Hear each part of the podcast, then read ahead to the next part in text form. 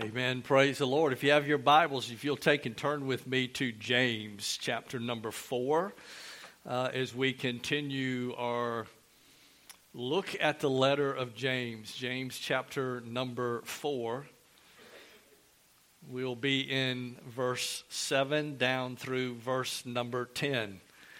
Um, an interesting passage of Scripture, and let me say this this morning. I, you know, sometimes I think what we do is we, why is it such a struggle um, for us to try to live a life that is pleasing to the Lord, to, to, to live a Christian life? You know, especially today, you know, I hear people say this all the time. You, you, yeah, but Brother Robert, you just don't understand. You, you just you don't understand where I am. You, you don't understand how difficult it is. Matter of fact, you, you don't understand where I work. You don't understand what I'm associated. With. You don't understand all of these things that I'm associated with, and, it, and quite frankly, it just gets tough. Well, let me let me share something with you. It, I, believe me, I understand. I, I know where you are. And I understand sometimes that we can just we, we, we, can get so frustrated with trying to live the life that that God desires for us to live. But one of the things that I want you to understand this morning as we get into this next part of the letter of James, God knows that. And God, God knows your frame. God knows who you are. God knows your thoughts. God knows your heart. God knows everything about you. And so, one of the things that when we get saved, when we become a born again child of God, here, here's one of the other things that, that I want you to understand as well this morning God doesn't expect you to do it on your own, He doesn't expect you to do it by yourself. You say, Well, brother, how, how do you know that? Well, let me share this with you. He gave you two things. Number one, He gave you His Word from Genesis to the book of the Revelation. But number two, He gave us as well the Holy Spirit for the Holy Spirit to be a part of our lives, when you become a child of God, the Holy Spirit comes to dwell within inside of you. And so, as the Holy Spirit dwells inside of you, here's what He needs to be able to help you each day as you live this life that we've been called to live. He uses the Word of God to help provide direction in our lives as we live life every day. So here's where the frustrating part comes in. If you never spend time in the Word of God, then the Holy Spirit doesn't oftentimes have a lot to be able to use for you to walk. They go together. And it's important to be in the Word of God. But how do we do this? Well, you know, the Christian faith is not true because it works. The Christian life or the Christian faith is not true because it works. It works because it's true. It works because it's true. So, so how do we live this life? Well, I'm going to tell you something. James is going to give us the answer in James chapter 4, verse 7 through verse number 10.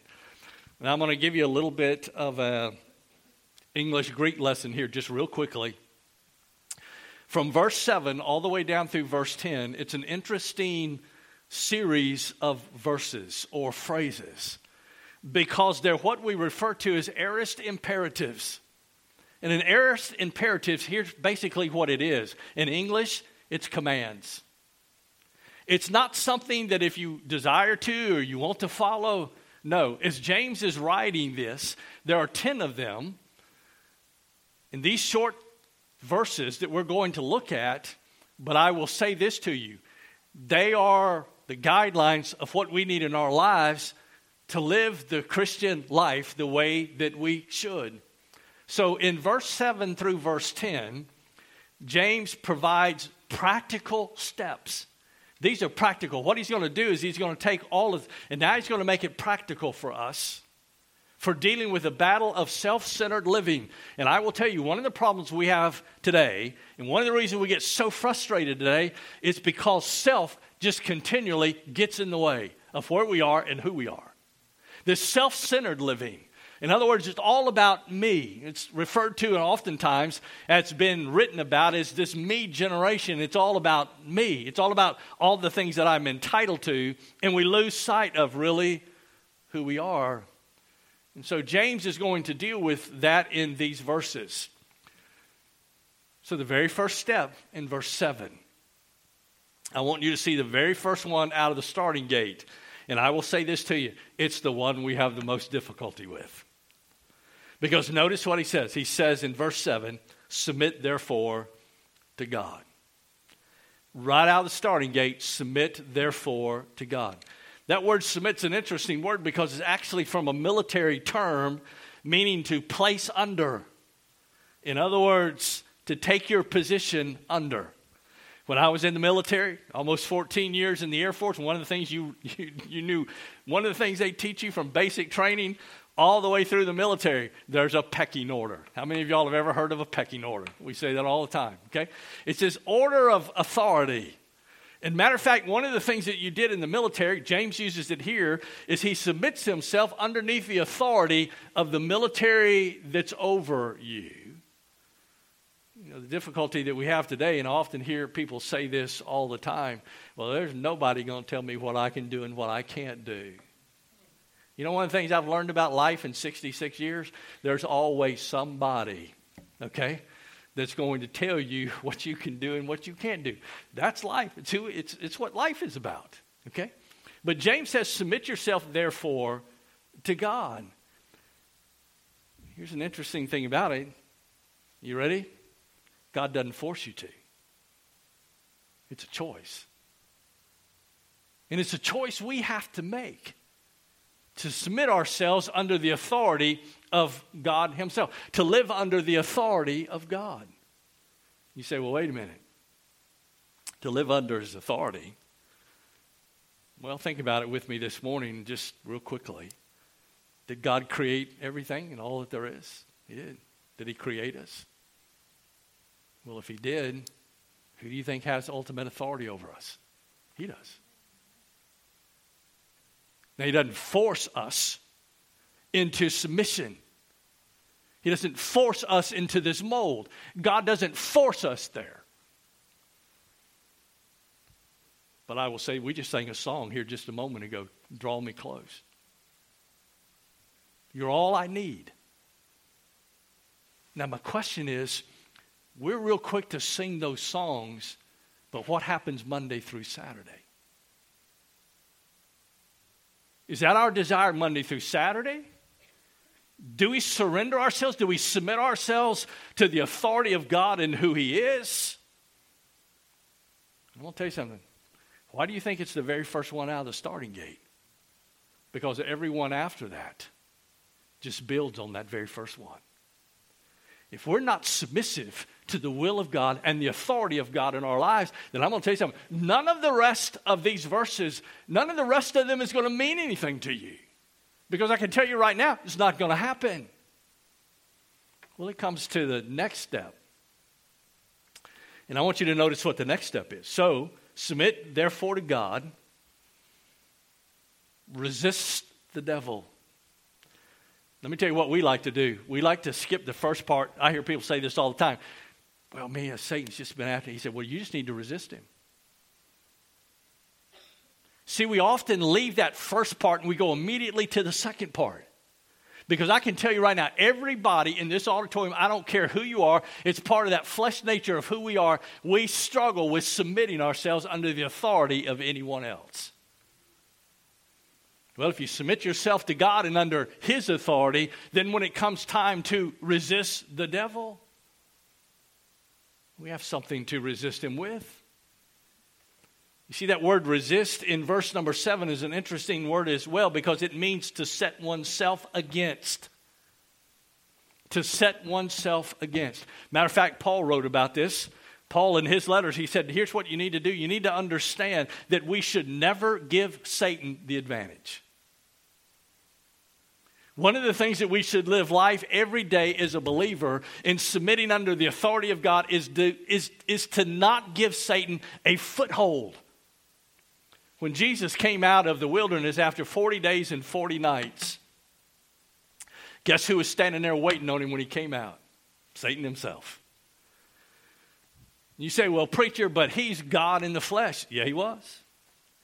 But he was also human. Not only was he totally 100% God, but he was also man. So, guess what he experienced coming out of the wilderness? There was hunger, there was thirst. What was the very first thing that Satan hit him with when he came out of the wilderness? Was a physical longing or desire to satisfy oneself with food. What did Satan hit him with? See these stones? All you got to do is command them to be turned to bread, and you could eat, and your physical would be satisfied. What did Jesus say? Man shall not live by, but by every word that proceeds out of the mouth of God. Jesus never gave him at all a foothold. And if you go back and you look, every time that Jesus spoke to Satan, what did he do? He took him back to where? To the Word. So if Jesus went back to the Word, how important do you think it is for us to go back to the Word? To find ourselves in the Word. See, this resists the devil. It kind of illustrates that, that thing of drawing of the line. You know, you see, you see. Have you ever have you ever seen this before? Maybe maybe you've done this. You kind of you guys draw a line in the sand and said, "I dare you to cross over this line." And what do we do? We back up a little bit when they step over the first and draw another line and say, I dare you step over this one. Well, let me tell you what James is saying. The illustration here and what James is saying by resist is to place oneself against, it's the drawing of the line in the sand. And so, for believers today, one of the things that we need to do is we need to intentionally draw the line in the sand. I am not going to pass over or go over this line. I'll tell you right now this morning, it's real simple, okay?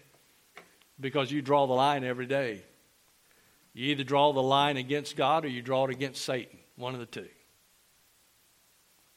So James says, Submit therefore to God. He says, Resist the devil. What's interesting here in verse 7 is a promise comes after those first two. If you submit yourself under the authority of God, Allow the Holy Spirit to work in your life, to spend time in the Word of God, draw the line in the sand, and resist Satan and what he's attempting to do for you. Guess what the promise is? He'll what? He'll flee from you. And let me tell you the reason why is because you don't give him a foothold. You don't give him a place to place a foot.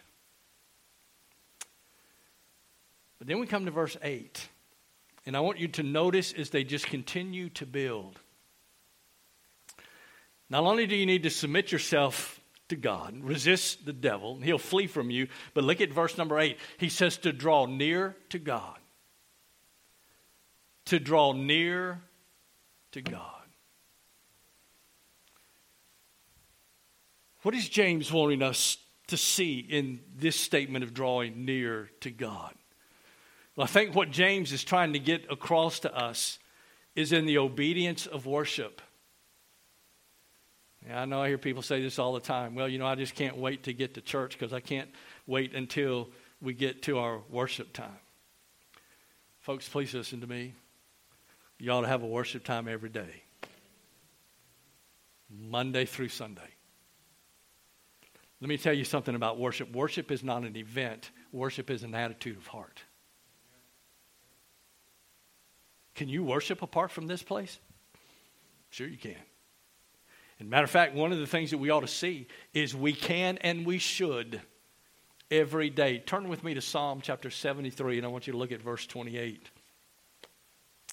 Psalm chapter 73 and verse 28.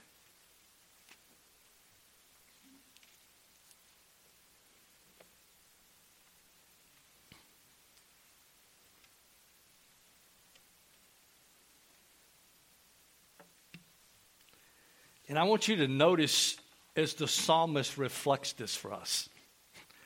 And notice what he, notice what he says. He says, But as for me, the nearness of God is my good. The nearness of God is my good. I have made the Lord God my refuge, that I may what? Tell of all your works. The obedience of worship, the attitude of our heart. So, as James is writing, we go back to James and look at verse 8 again. He says, Draw near to God. Spending time every day with Him. And I've said this before over and over and over again. Please listen to me. You can't afford not to. Especially where we find ourselves today, you cannot afford to let a day go by that you don't spend time in His Word. My question to you, do you have a do you have a time of worship every day? You should. Why? Because it's important for you in your walk as a believer. Where do we find our strength from? From Him. That's why the psalmist said in, in, in, chapter 121, in verse number one, he said, I will lift up my eyes to where my help comes from. My help comes from who? It comes from the Lord. That's where it comes from. Now, I know we get to the point sometimes where we think we've got this thing all figured out. But if we're not careful, sometimes we can get so hung up on our orthodoxy that we miss the practice. In other words, we get so hung up on the knowledge that we have of what the Word of God says, we absolutely miss out on practicing it every day. It's who we are, it's our life as a believer, it's our life as a Christian. So, as James is building through those, this walking in wisdom, he says to submit yourself under the authority of God, resist the devil. Now, the next thing he says is to draw near to God. And notice the next part of verse 8. He says, and he will draw near to you. A.W. Tozer wrote, I thought this was very fitting of this passage. A.W. Tozer wrote, and here's what he wrote. He said, Nearness is like likeness. Nearness is like likeness. What do you mean? The closer you get to someone, the more you become like them. Have you ever seen a couple that's been married for a, for, for a long number of years? They've been together for, for a very long time. And matter of fact, here's what you often hear them say that one will start a sentence, the other one will finish it. Well, I've been with them so long, I know what they're getting ready to say. We get to that point, and my question is do we spend the time with God that we get to the point that our nearness to Him becomes likeness to us so that those around us see God through us and not ourselves? It's that drawing near to Him, spending time in His Word, submitting ourselves under His authority, that obedience of worship.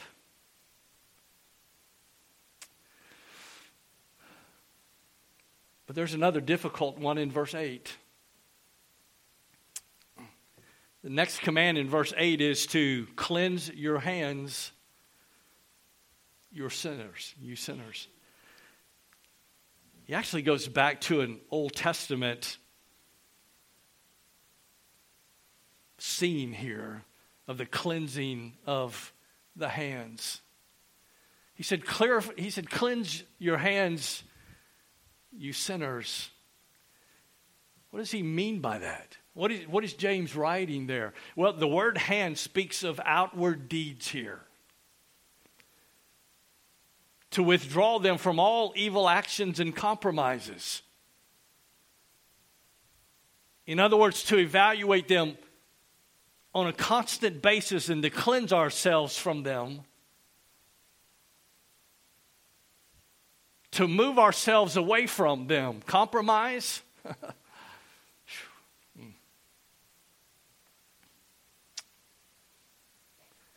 that word today, compromise.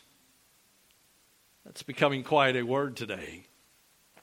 Because we're, if we're not careful, we find ourselves sometimes compromising ourselves on what the very Word of God says. And I really get concerned when somebody says, well, you know, but here's what you need to understand. We don't know for sure that the Bible is absolutely true. You know, it was written by men. Well, that's interesting. So we find ourselves headed this direction today. That when the Bible was written, it was written in a day, and we're in a totally different world and a different culture today.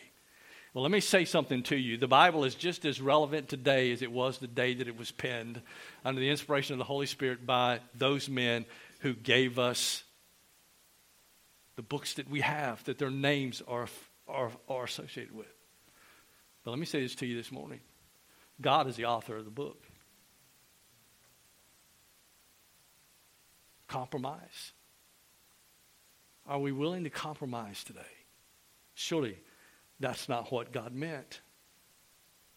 You know, I said this last week. When we travel down that path, here's what you do you open the door and you give Satan a foothold. And let me tell you why. Surely that's not what God meant today. That's the same words that he told Eve in the Garden of Eden. Surely God did not say. Cleanse your hands. No door of compromise. Remove them from evil. And then he also says in verse 8 to purify your hearts. Now he's speaking of that inward purity that's, in, that's inside of us, our inward life. Do we struggle with our inward life? About our thoughts? How about that that nobody can see inside of us? You ready for this? God sees it all. Matter of fact, He knows the very secret thoughts of, of our being and who we are. I mean, God knows all of that. And so he says, Cleanse your hands, you sinners. He said, And purify your hearts. He said, and he goes on, he, he describes it in this way. He says, You double minded. What did he say in the very first chapter of his letter, at the beginning and the opening of his letter? He says in chapter 1, verse 7 and verse 8, he says, For that man ought not to expect that he will receive anything from the Lord, being a double minded man, unstable in all of his ways. He uses the same phrase here in chapter 4 and verse 8. To be double minded, in other words, to have a have a division in our submission to authority, to have a division in our loyalty to Him, to have a division in our love for Him. Matter of fact, here's what James says a double minded man is unstable in all of his ways. So he said, You double minded, you need to cleanse your hands and you need to purify your hearts understanding submission and resisting and the drawing near to God. So, what does he mean by double minded? Divided loyalties between God and the world. That can be tough today. That can be a tough place to walk. It can be a difficult place that we find ourselves in our life as a Christian. Then he comes to verse 9. He says, Be miserable and mourn and weep. He said, Let your laughter be turned into mourning and your joy to gloom. Boy, that doesn't sound very encouraging, does it? I'm going to just kind of put it to you real quickly in a kind of a nutshell for you. Here's what he's saying. As a believer, when we draw near to God, out of the obedience of worship in our heart, understanding and realizing that He's a holy God, and as we spend time in the Word of God and we see ourselves for who we truly are, and when we see those areas in our lives that need to be, to, to be changed, let me tell you what He says. James says there needs to be a brokenness over sin. There needs to be a brokenness over sin. Be miserable and mourn and weep. Let your laughter be turned into mourning and your joy to gloom.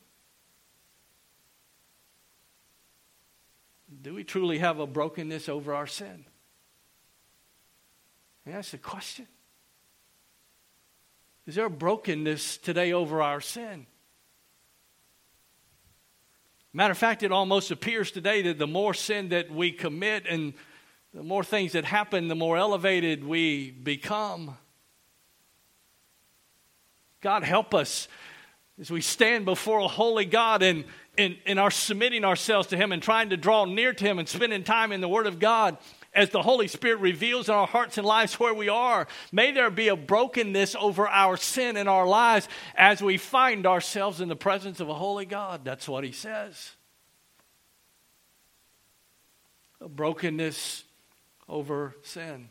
See, the Bible speaks about that. Here's what it says A godly sorrow always accompanies repentance. And here's the flip side of that because that change in our life then will produce a joy that is full. It'll produce a joy that's full. To have joy in our hearts and lives as we find ourselves in His presence and as we find ourselves in the Word of God, drawing near to God, drawing near to the Lord and spending time with Him. It should produce a joy in our lives for who we are. Let me ask you a question.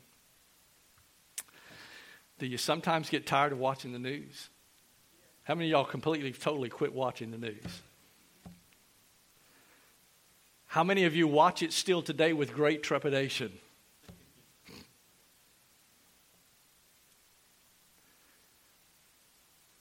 If I could encourage you as a church this morning with this, please listen to me. As we move closer to the last days, as we move closer to the return of Christ, and as things progressively get worse and worse, I'm going to tell you there's only one place you're going to find what you need. And that's moving close to Him. He's the only one. Let me tell you something. You want to talk sometimes about getting absolutely just discouraged? Every time I turn around, I constantly hear it, bombarded with it every single day. What's wrong with the church? You see so and so? They just fell. Matter of fact, they had to get out of the ministry. The churches today are declining.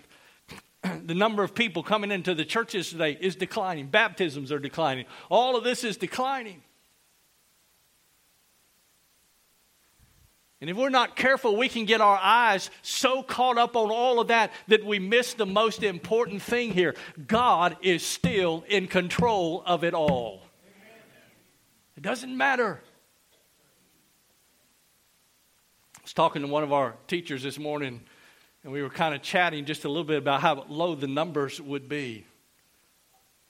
And I said, Praise the Lord. If, if instead of 10, you've got one that one that's there still needs to hear the Word of God.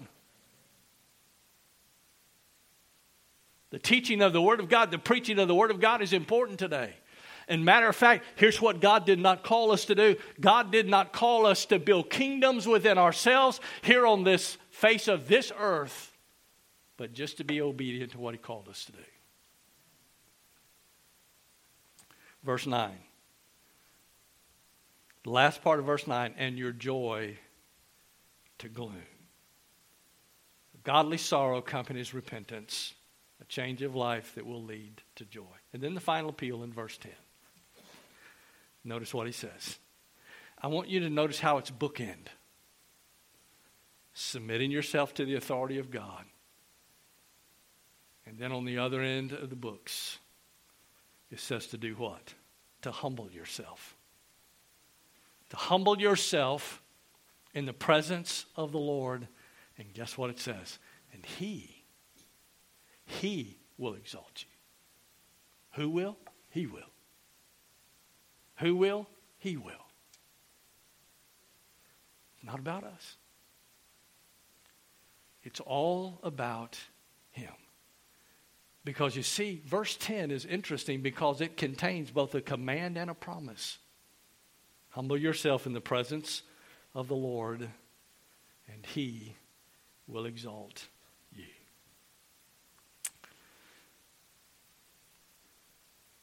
You see, a person may, what appears to be, to submit outwardly, but still be full of pride inwardly.